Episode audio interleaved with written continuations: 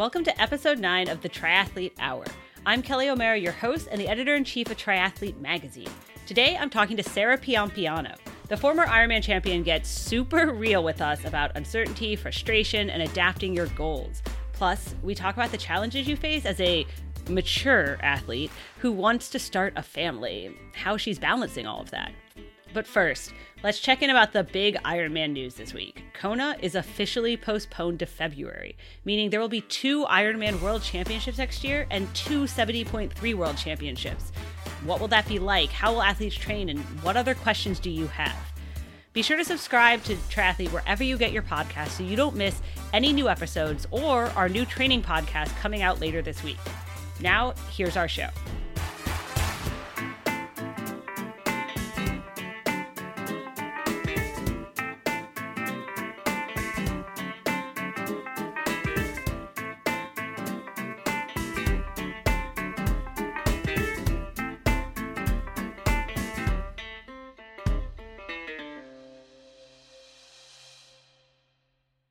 Okay, I'm here with Jordan Blanco, who's been on our podcast before, but I came to you, Jordan, because you're kind of my Ironman gossip, Ironman insight person.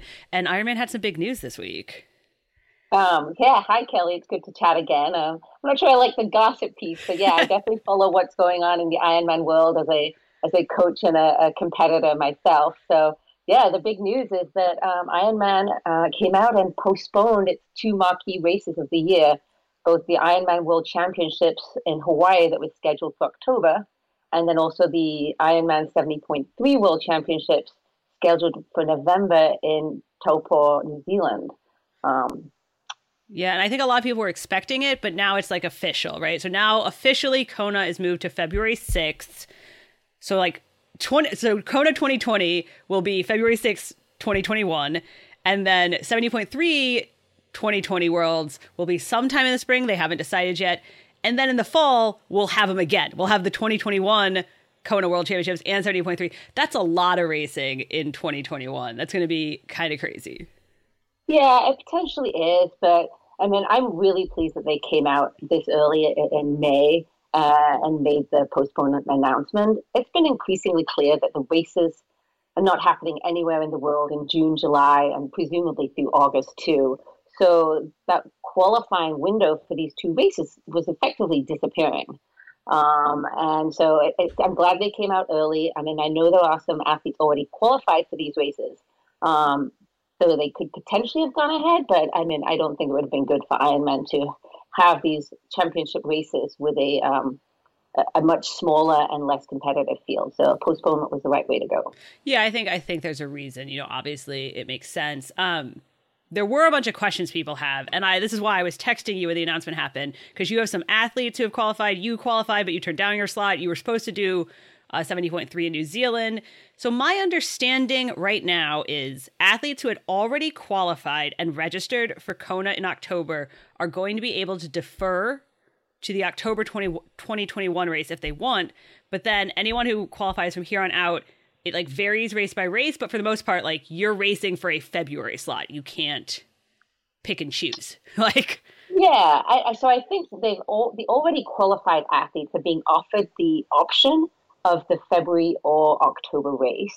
However, races that start up presumably in the fall, they will be designated as racing for February 2021 or October 2021. So those future qualifying athletes will not have the option. They when they uh, sign up for a race, let's say for example it's the St. George um, Ironman that's um, slated for September.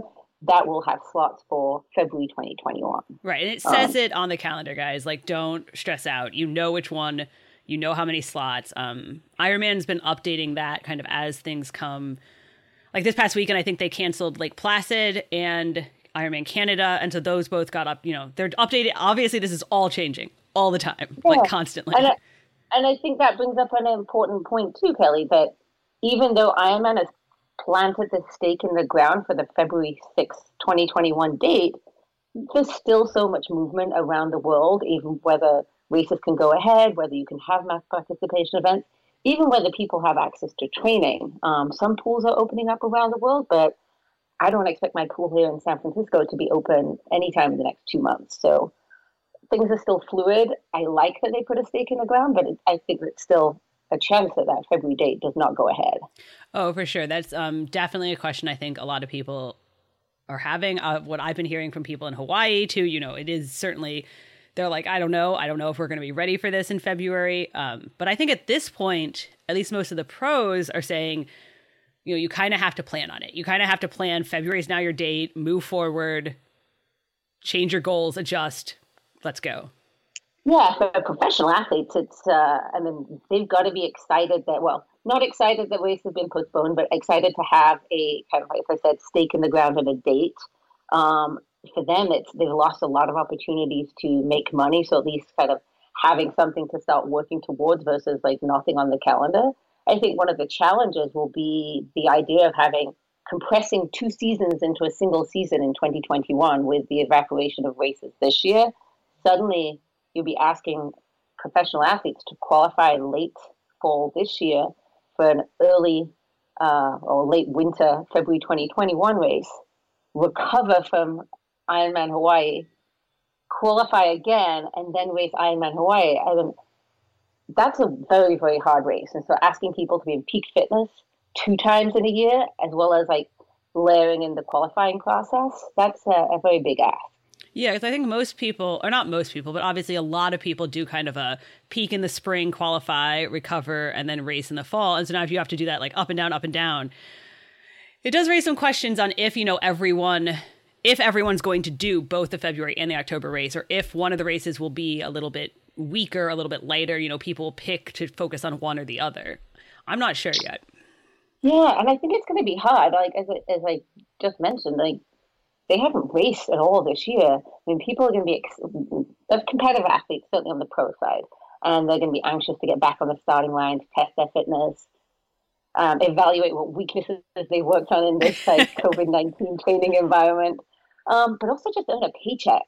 Um, so there'll be some economic pressure, and that economic pressure not necessarily just extends to the pro athletes, but also to the sponsors. Like there's potentially a lot of the sponsors have struggled with like not selling race kits, not as many bike, many like competitive race bike sales and other things this year, and suddenly like they'll have two events next year that they need to sponsor um, for each of the Ironman and 70.3 distance. It could be a lot of pressure um, financially all around. Yeah, I mean, I I can't imagine how they're all going to. I'm already stressed about trying to cover two Konas and an Olympics and two 74.3 Worlds in one year. It sounds very stressful. So I don't can't imagine trying to race all of them. Yeah, and I, I, I guess you did touch on the 70.3 Worlds, and that a new date has not yet been set um, for that race. I do understand there are talks about um, kind of late February, early March in New Zealand, but um, again, like so much really depends on what happens with the country and borders being open and, and having international access to to really um, be able to for that race to happen at least in New Zealand. So yeah, I mean, a lot of people pointed out these are both islands. Like New Zealand has very strictly controlled access to the island, and because of that, has controlled the virus. Same with Hawaii. Even right now, it's like a two week quarantine if you come into Hawaii. Um, so these are islands. It's not just it, it, it, which comes with a whole different set of rules and regulations and all that. So. Yeah, and I was fortunate to chat with some friends who live on the Big Island last night, and they're in a real quandary. The economic dependence on tourism of that island is massive, and the island's really struggling. And yet, they realize that if they do open up the island back to visitors, um, it would put an immense strain on their healthcare resources. So they're in a quandary, like much as many of, of us are around the world these days. Yeah, it'll be uh, it'll be interesting to see kind of you know what happens from here. Obviously, this does have precedent. 1982, there was a February and an October Ironman World Championships. So that's you know. true. Um, and then uh, the other question that a few people have mentioned is, what are the conditions in Hawaii like in February relative to October? Um, I have managed to be able to head out there um, for training weekends in February in past years. And my experience is the, the temperatures are a little cooler, but it's still very much Hawaii. So it's still hot, still humid.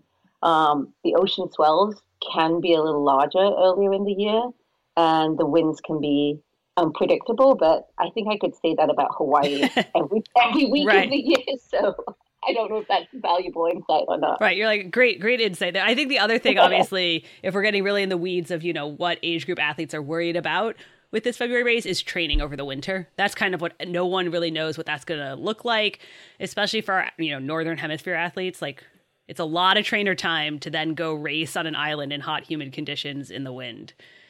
It is, really but then you have you have the Australians, the South Africans, and the Kiwis licking their lips that like finally they get to to race in their summertime. Um, but yeah, that's a good point. One athlete that I do coach that um, was planning to race uh, Hawaii October 2020 does not mind the February 2021 date, even though she lives in northern Montana and trains indoors. She's just excited to go. She's been like planning on this for like multiple years to, to get there. So um, she's like, whenever the race happens, I want to be there. So. like, I'll be there. Sign me up. Um, and I haven't heard yet what they're doing with the legacy athletes either. So you know, there are definitely people who are excited about about it. I think it'll be interesting. Hopefully, hopefully it happens. Right. Hopefully, some of these races now next year we actually can can all get together again and do them. I, it will be a very good day when we can finally be confident that a race is going to happen. I know I'd be very excited about that. well, thanks for chatting with us, Jordan, and thanks for all your, you know, Ironman insight. Hi, guys. Don't forget to subscribe on iTunes, Stitcher, wherever you get your podcasts. We have an exciting new podcast coming all about training later this week called Triathletes Fitter and Faster. It'll be dedicated to all the training topics you care about to help you get fitter and faster. Subscribe to Triathlete Magazine's feed so you don't miss this first episode with Dr. Stacy Sims or any other future episodes. Now, here's our conversation with Sarah Piampiano. All right, I want to welcome Sarah Piampiano, who is the third fastest, has the third fastest in history Ironman time from Ironman Brazil last year. You know, winner of many Ironmans. Uh, well, so thank you, Sarah, for taking the time to talk to us. Yeah, thanks for having me. It's always uh, it's always great to be on, and I appreciate triathlete continuing to do great coverage of the space. Yeah, continuing to cover triathlon, even though there aren't any triathlons right now. in the non-existent triathlon world yes. Yes.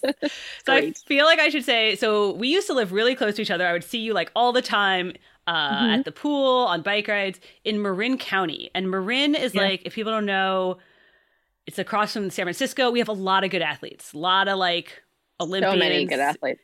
Yeah. So i know it's actually crazy. Well i was gonna say it's i know you've of... been trying to get some koms right lately? Yeah I have been. Yeah. And and I was going to say like it's actually crazy because I think I don't ever see any of the athletes that live around here ever. Really? Like I never see Alison Tetrick, I never see Kate Courtney like I there's I mean there's just so many amazing and ultra runners and all these people. And now because we're all in the same place and we can't travel, I've been seeing everybody everywhere, which is quite funny. But um Oh, okay. Yeah, but but uh yeah, I've been definitely trying to go after some of the QOMs and I've gotten a couple, but the big ones that I really want to get, which are um, Bofax, which is like a three and a half mile climb, and Mount Diablo, which is an hour, God, fifty minutes. It's a like it's a ten mile climb, yeah. an hour. Yeah, um, I haven't gotten those yet, but I'm Bofax, I'm pretty close to the top, but uh, Diablo, I've got to go back and give it another try. Try it again. Yeah. Um, well, I saw you were trying to do all these KOM, QOM hunting things because everyone's trying to come with new goals. And I was like, that's a tough place to go after them. You have to beat like some very fast people. Mm-hmm. Yeah. For sure. Yeah, for sure. And I definitely, I got so excited actually because I, I think we're all sort of searching for a goal to have right now. And right? My coach sort of what one day said, "Why don't you go for this QM attempt?" So I went for it, and I got so excited about actually having a goal that I started going for all these different QM attempts. And every time I'd ride a hill, I'd be like just totally going after it, and I kind of dug myself into a little bit of a hole. So going after QMs. So I had to take a step back, and I'm kind of recovering a little bit right now, and I, I'm going to do some more QM attempts in the next couple weeks. But I've had to I've had to recover from my QM attempts. I think I think that's a problem. Like we did a little guide to like if you want to go KOM hunting, and one of the tips was like don't overdo it. Like you could overdo yeah, it. I totally overdid it. Totally. So talk to me then a little bit about you know this time this I, I never know what to say about we we keep calling it this thing um, and how you're adapting what you're doing. You're stuck at home. How have you been changing your training? Yeah. I think, um, I mean, everybody's kind of like going through their own process and own evolution. I think when it first hit, my initial inclination was actually just to take a complete step back, not to essentially remove all intensity from my training and really just kind of do more of like an endurance focused block because my I didn't realize it was going to go on for as long as it has. I don't think anybody realized that. And my view was this is probably going to be the opportunity that we have to take kind of this mental mid-season break and the back half of the year is going to be filled with tons of racing it's going to be really intense and stressful so i just don't want to um, be taking on a full training load right now and adding in a whole bunch of intensity and so we did that for a while but then when it became clear that it was going to go on for a little bit longer we started adding in more intensity um, into my training, but in a in a more fun and a little bit less structured way. So, you know, normally where I will go out and have specific intervals, I'm not really doing much of that right now. A lot of my intensity is coming from doing these QOM attempts or maybe doing some Zwift races, or I just did the Ironman VR seven race this past weekend. Um, so ha- trying to have a little bit of fun with it, which is giving me a continued sort of like mental break um, not being totally focused. But um, for me, definitely having some goals in mind is important. Um, and so I think that that's been an important part of kind of navigating this process. So you've been like I, adjusting your goals or kind of like changing them as you go or I have been, yeah. So I mean, I think you know, from a training perspective, like I said, originally I thought, okay, I'm just gonna, I need to make sure that I'm mentally fresh and physically fresh when things start up again and now realizing that it's to be a lot longer than anticipated you know we brought back some intensity but actually i just even had a, a call with my coach yesterday where i said i want to come up with some specific um, goals and things to focus on and it doesn't they don't have to be you know watts or paces or anything like that but if it's if there's something within the bike that I need to be working on, like let's set a goal and focus in that. If there's something in the run that I want to be working on, let's focus on that. So I just am trying to come up with a few um, just th- just targets that I can work towards, whatever those may be. Um, so I think it's an evolving process, and and I think that, for example, last week with the announcement that Kona has been postponed until February. Yeah. For us, that I think created a big shift in what our focus looks like because now rather than continuing to try to work towards October, um, or at least be in a position where if we if things open up, we would you know be able to get back into some sort of race fitness pretty quickly. I think that that's that focus has shifted a bit, um, knowing that Kona's not going to happen this year. Yeah, I mean, I have a couple questions. So uh, first off, I've seen you on Instagram posting that you did like back to back hundred mile rides, and I was like, "Why, Sarah? Why?" okay, okay. Well, see, here's the thing: is I really like to dig myself into a hole. it's like my favorite thing to do. and I get real. I I love doing long, big stuff. And so, in fact, after I did those 200 mile rides, I went back to my coach and said, I think we should just try to resimulate the Tour de France and I should go on this huge epic ride journey for three weeks. And he just pretty much responded, no. he just like ignored that email. Like, no. no, no. Um, so I love that stuff. So for me, doing two 100 mile rides back to back is actually fun. Okay. okay. Um, but then I do have to remind myself to take a step back and, and allow myself to recover.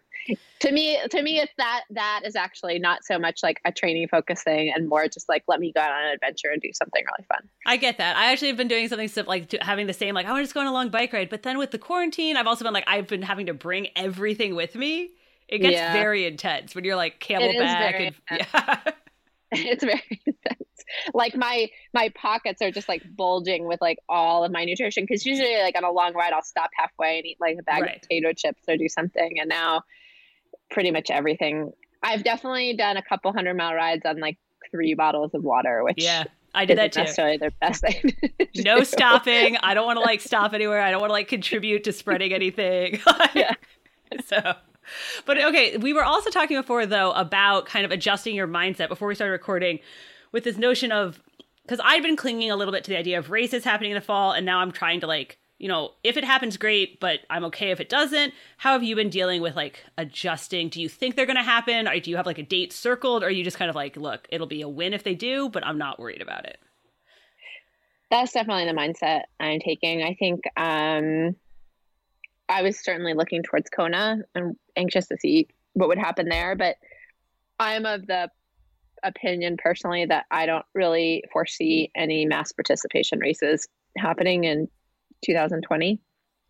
Um, and even potentially at the beginning of 2021. I have absolutely no basis for that other than I just feel like, you know, just seeing how things are progressing and the expectation that there's probably going to be another surge at some point, maybe in the fall. I and you know the vaccine probably isn't going to come out until sometime next year i just don't anticipate that there's going to be an environment where you know the cdc or government agencies are going to be supporting mass participation races and so my whole mindset has just been all right i'm just going to focus on the things that i can focus on. I can still make a ton of progress and, and do things that are really productive for um, my training and and work on some weaknesses. And it certainly is an opportunity. It's almost like being injured. If you like can't run then maybe you, you focus on your biking or you know if you can't bike and run maybe focus on your swimming. I think there's definitely a big opportunity right now for all of us to be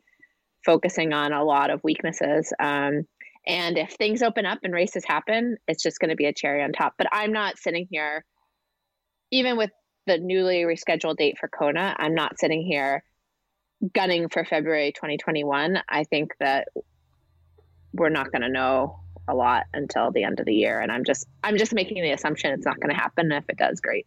Cuz it's just like better to be plan for the worst or what is it? It's prepare for the worst hope for the best. Like that's the sort of and I yeah. and I feel like if we're just constantly holding on to these races that may or may not happen, it's I think it's actually bringing this like level of either anxiety or stress that's completely unnecessary versus if I, for myself, I feel like if I've just sort of like accepted the situation that I'm finding myself in, which granted isn't as bad as other people, like I can still get outside and ride and I can swim in the bay and I can run and things like that. Um, but, you know, just accepting the situation I find myself in is better and I think a little bit more relaxing um, and probably more productive than just constantly feeling disappointed that things aren't aren't moving forward.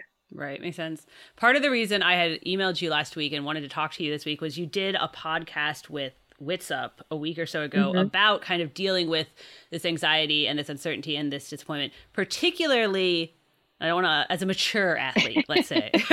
I am. I am. I am a mature athlete.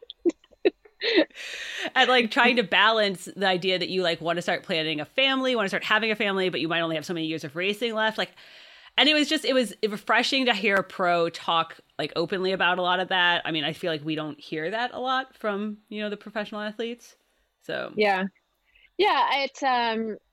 So for people don't know, I'm turning 40 this year. My husband and I want to start a family it was my expectation um, and what I've communicated to all my sponsors. So it's you know nothing that they're not hearing, but this was my, right. This isn't like a. um, but this was 2020 was expected to be my last year of racing, or that was the that was the approach I was taking, and then we were going to try to start a family.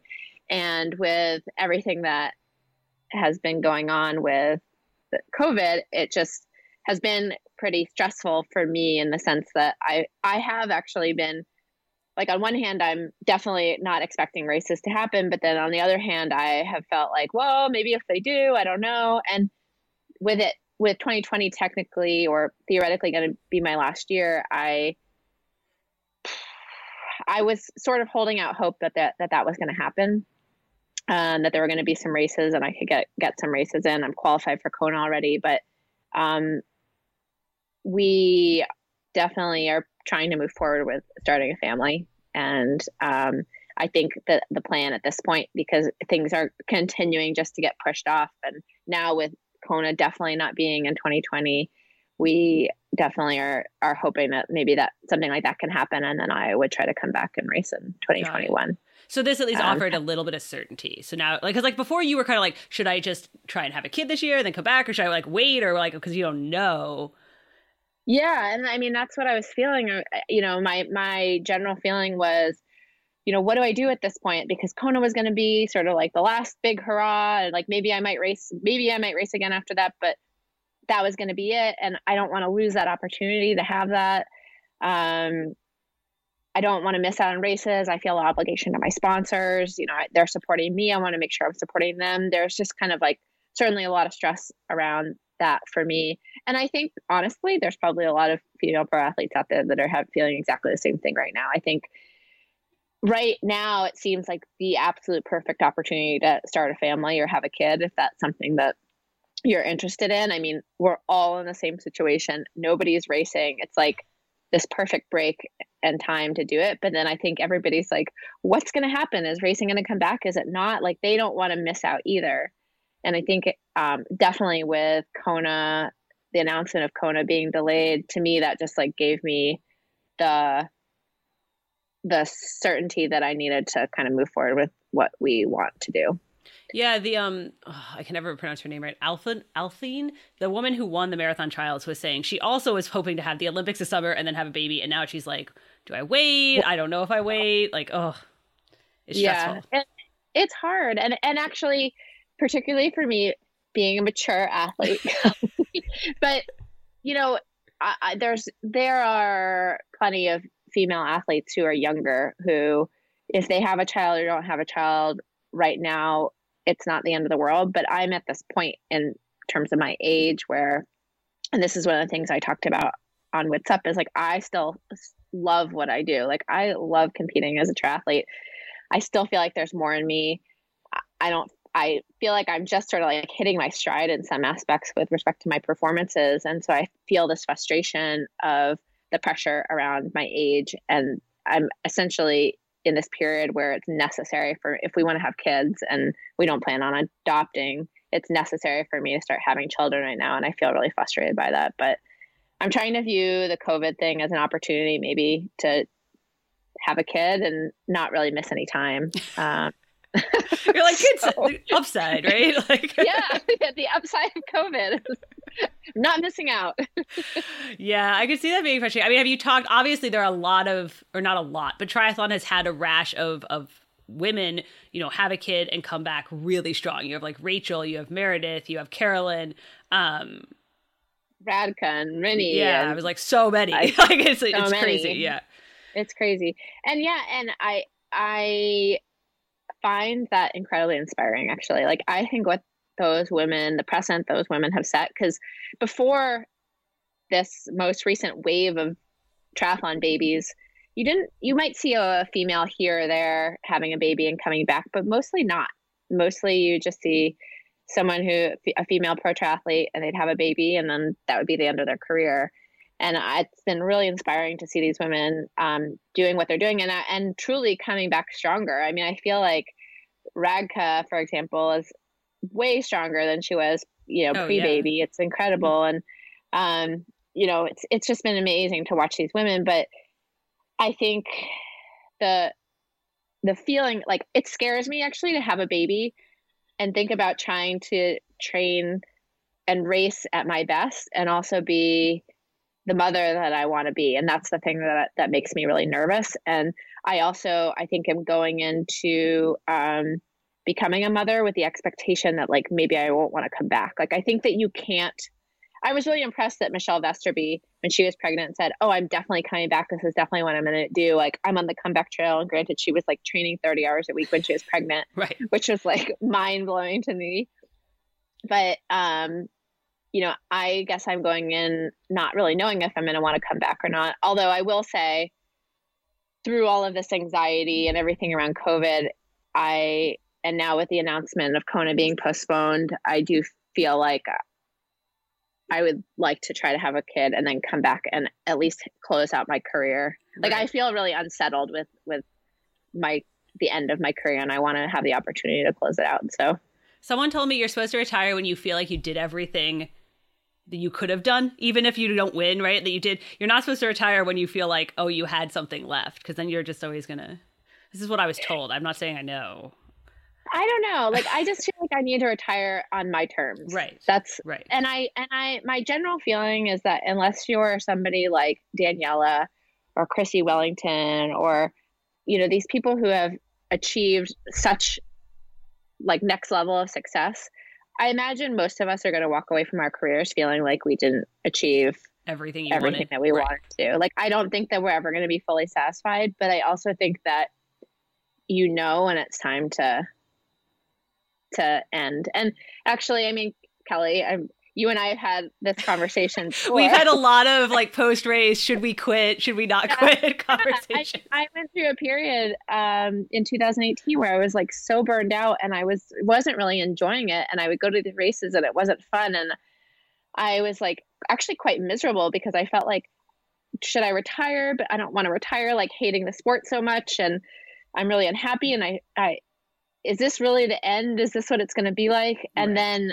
thankfully I like took this big break and I came back and had a lot of success last year and sort of like refound the love of triathlon. But I think um I think it's hard I think it's hard to know when when to be done, but I think you do know and and again I feel like you you're never really gonna end your career feeling like you accomplished everything you wanted to. Probably even Daniela thinks like she could have won that one last year. And you know, like everybody thinks that. Probably. Yeah. Yeah, probably. I I mean even Danielle or even Jan. I mean I think that it I think as professional athletes where we're like constantly trying to reach the next step I don't think we ever get satisfied. Like last year in Brazil, I had this like totally total career day that was like blew my mind. I never even expected anything like that from myself to be totally honest.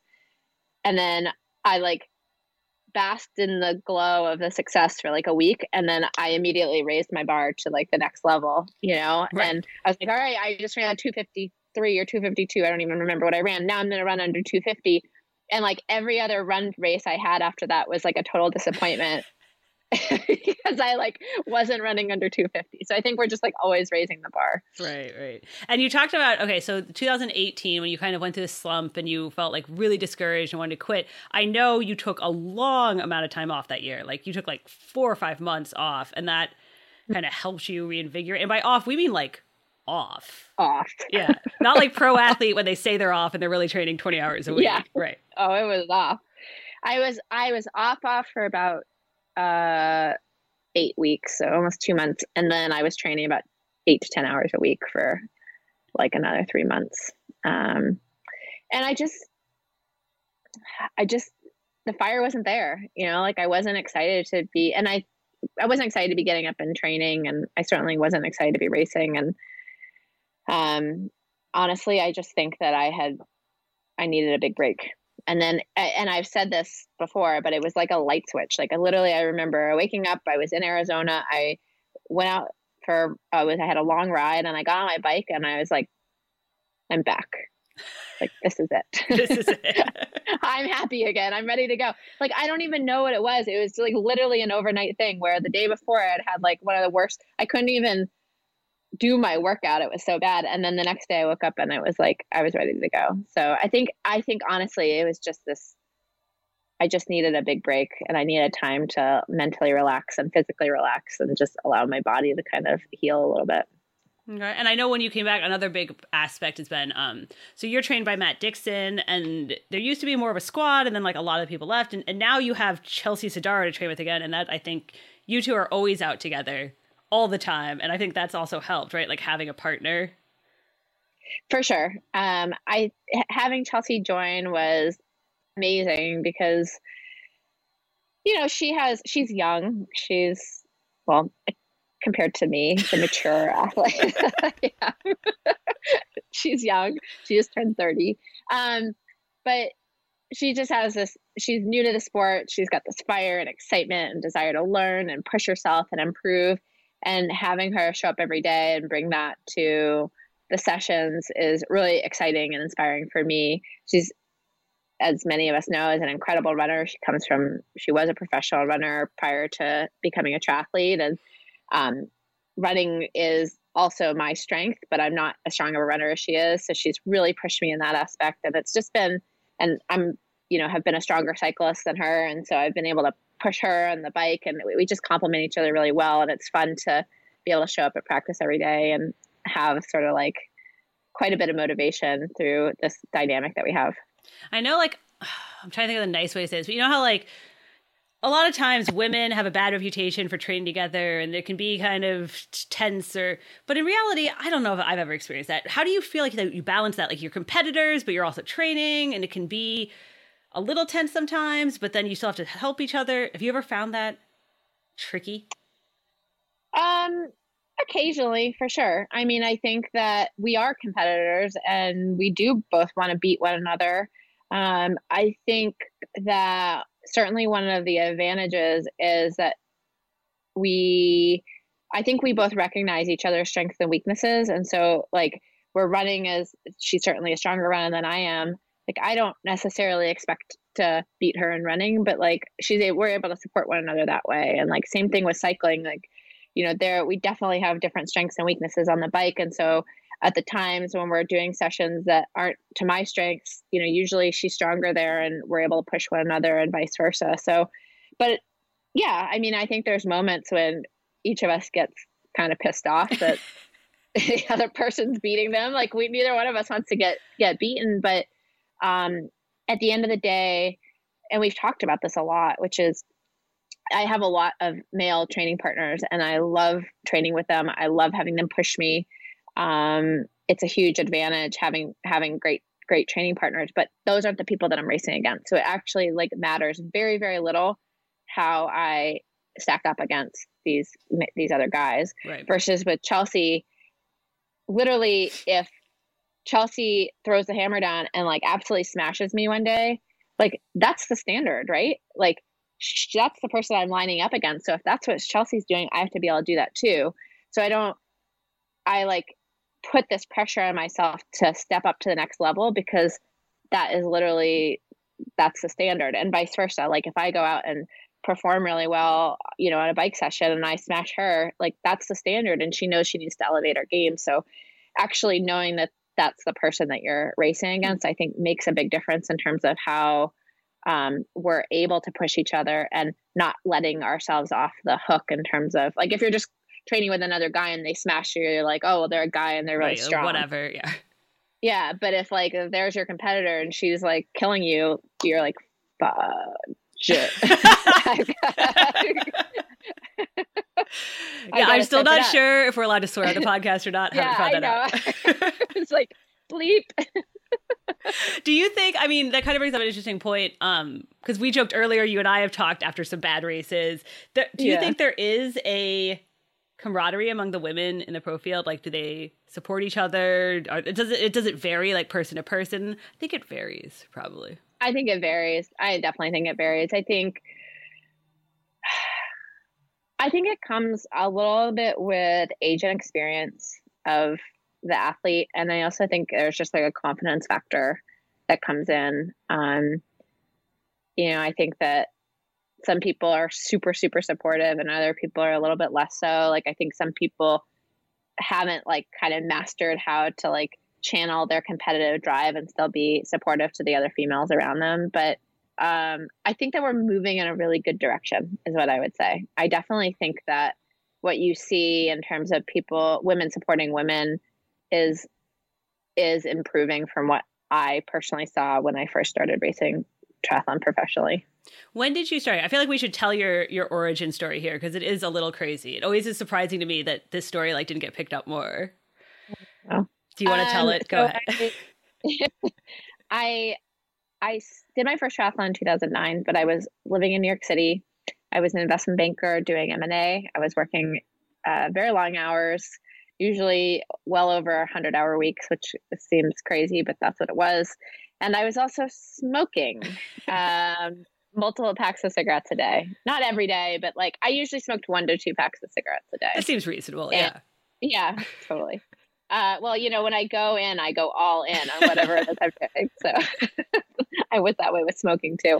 Um, and ended up signing up for a triathlon with a friend that I went to school with. And we went and did the race. And I, growing up, I had been a competitive uh, uh, runner and ski racer. And so I had this athletic background and I went to tri- the triathlon and I did it and I pretty much fell in love with it instantaneously. I stopped smoking on the spot, sort of. Um, sort and of. got, for the most part, I would like smoke a cigarette here and there for a little while, but, um, and then went home, bought a bike, called Matt Dixon, begged him to coach me, and uh, that's where you're like, I did there. one triathlon. I think I could be good at this. pretty much what happened. I, I technically I did two. Like I did that first one. I went and bought a bike afterwards, and then I actually trained for the second race, and I ended up going and winning the second race. And at that point, in this little local triathlon, I decided that I was down for the Olympic Games, and I was going to be really good.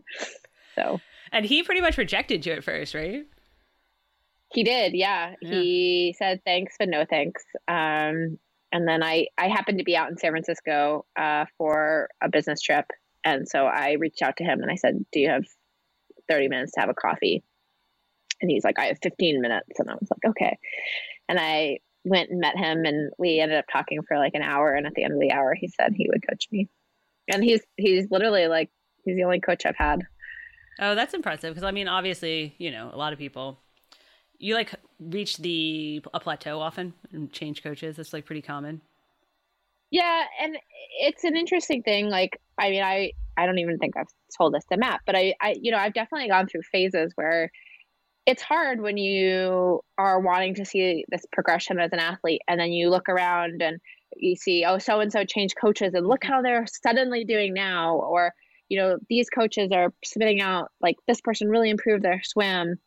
But I then always reflect back on one kind of how well Matt knows me as an athlete and a person to not just it's not just Matt but it's actually the support team that surrounds me in terms of my strength coach and nutritionist and massage therapist. And it's this whole community that exists around me. So if I were to change coaches like that probably would shift as well.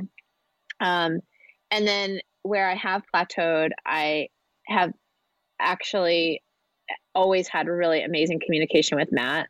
Like the, in 2018, I went to Matt and I was like, I think I want to quit triathlon. I'm so burned out.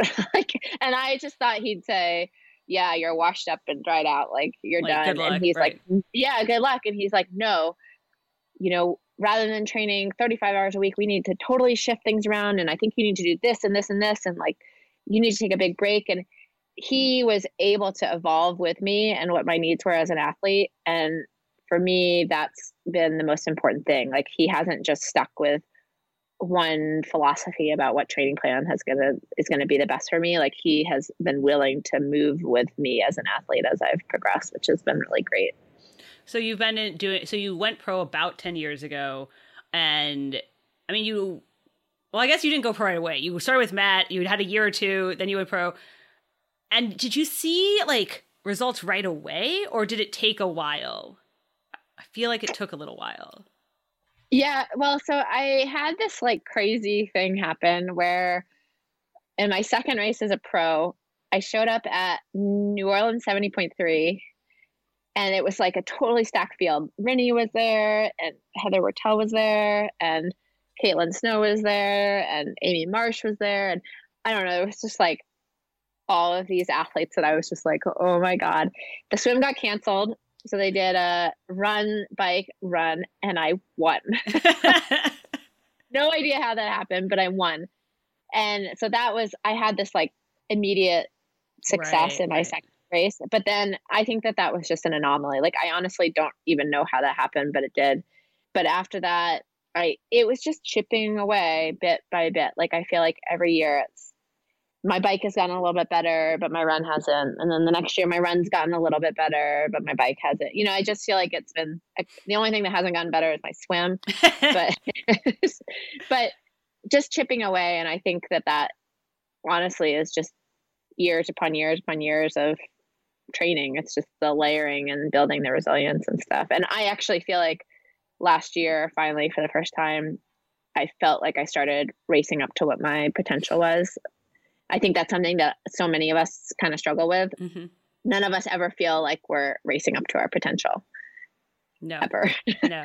um, and then I think we always wonder. I think it's a really. I feel like we often all always walk away from every race feeling disappointed because you never like some part of your race might go well, but you it's like so rare that everything comes together. So rare that you're able to see the kind of performance in a race that you think that you're able to execute on based off what you're seeing in training and I don't know. Then you wonder if it's ever going to happen type of thing, but it does. I know I was joking. All triathletes are like eternal optimists, right? We all hope that this one's going to be the one that works out. I know. The funny thing is, is I think I'd like given up hope that that was going to happen. And then I went to Brazil last year and I was like, oh my God. it was crazy. I was not expecting that.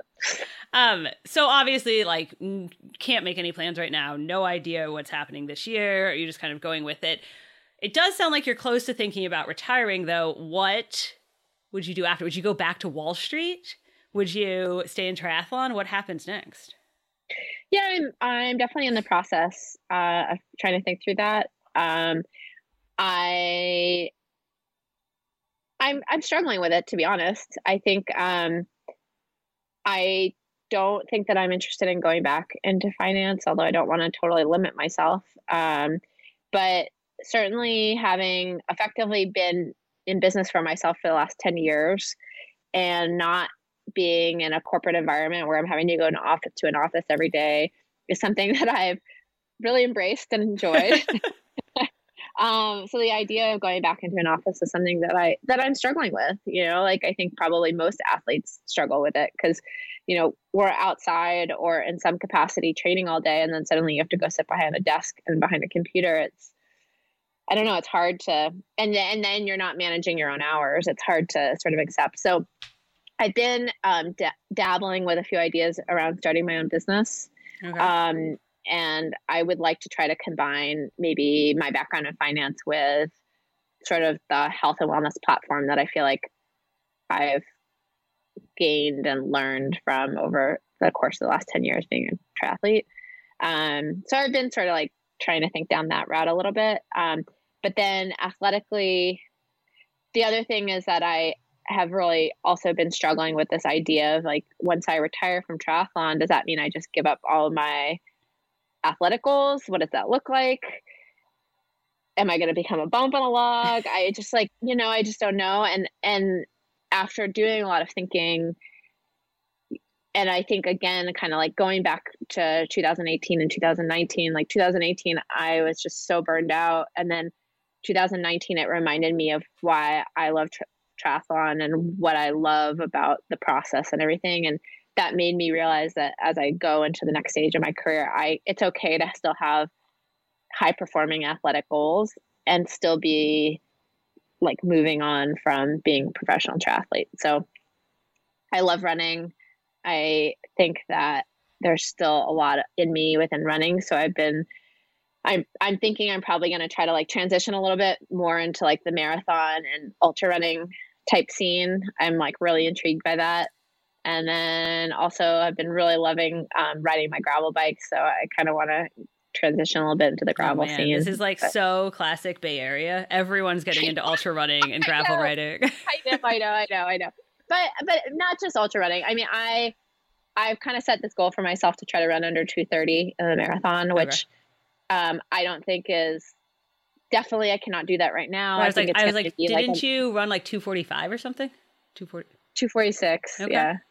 So it's a big, big goal. I think this will be like a multi-year project. Okay. I'm not expecting to be running in the low 220s. I don't expect to become a professional runner in any capacity, but I do think that with sort of a multi-year progression, that's something that I could strive towards. So I've kind of set some big goals for myself athletically. Um, Some personal yeah, goals. Okay. The personal goals, yeah. But God, I don't know. Going back into an office is it's like really hard to get my head around. I don't know. It's okay. Well, offices are so like 2019. I think we're all not in offices anymore, right? So I know. The other perk of COVID is that the work from home movement is coming back. not coming back. It's coming into the limelight everybody can work from home now. exactly. Exactly. It'll be fine. I mean, I, I, love setting my own hours and I feel like I work hard and I get my work done. So I don't know. Why do you have to go into an office to do that? You don't have to sell me. I'm sold. So your husband also, I mean, he like he's a chiropractor, right? So he has his Yeah. own whole like business too. Which by Yeah, the way, does. it must be really nice to have a chiropractor in your quarantine at home right now. It is. I mean, I, I so normally pre-COVID, I had would get like a massage a couple times a week, and then my husband would treat me. But if he wasn't able to treat me, it was fine because I was able to get these massages and get body work done. And now I haven't had a massage since COVID happened, so he is he's I'm a real treat for him right now. Let's just put it that way. Like, oh, well, I'm trying to think if there's anything else I was going to ask you about upcoming plans. Obviously, like usually we would ask people what they're doing, what their schedule is, but it's so hard right now. You already have a Kona spot, so that's like at least sort of on your calendar, but who knows? I know you also were supposed to be in the elite field for the Boston Marathon, but again, who knows if that happens in September. Yeah. So just waiting Yeah. to see right now, right? Yeah, waiting to see. And um, you know, I I actually ended up getting a stress fracture, so I have been off running for almost five weeks now, and I'm just I'm bringing back the walk run right Mm. now. It's awesome. Um, so yeah, I mean, same thing with Boston. It's like I'm going right now with this expectation that it's just probably not going to happen, but um, just continuing on with what I can get done, and if they decide that Boston's going to happen, great. But I don't know. I it's just it's tough, but I don't. I'm not. I'm not banking on on any of those things happening right now. So we've been finishing lately with a would you rather, and now I'm like all your talk of this. I'm like, he, so here's my question for you: Would you rather? Would you rather that like right now they said two weeks, Kona happening, you know, suddenly like a race was happening, or that you knew, you know, in a year and we could guarantee it? Which would you rather, like right now, or I would do Kona right now. Why not? Why Imagine not? how epic that would be. Nobody swam for like two months. People would be. I actually might make a pack in swimming, which would be incredible. So then. I don't know. I assume most people have been training on the trainer, but like, you know, on bike trainer. So people would probably be in pretty good bike fitness and probably decent run fitness. But it would be like, I feel like it would be, it would be quite a comedy because just people are at ver- all varying levels right now. It would be like kind of epic. I'm down for two weeks. I actually think it'd be really fun. You know how Mavericks they like have a window and then they call it in the window. I think they Yeah. should do that for triathlon. I think that'd be really fun. So That would be really interesting, actually. Yeah. really interesting. Well, thank you so much for talking to us, Sarah, and for you know all the the real talk about about how things are right now. thanks. Yeah, thanks for having me on, and hopefully other people bring you some real talk too. I like it. I actually have to say, as a side, even though I know this is supposed to end, but I've gotten more responses from that What's Up uh, interview than any other podcast I've done, and I think that people really did appreciate me just being open and honest because I think that so much, so many times, a lot of people just give this really rosy picture of the world and a lot of fluff, and sometimes it's important just to like say it how it is. So Oh yeah, for thanks sure. for having me on. Yeah, thank you.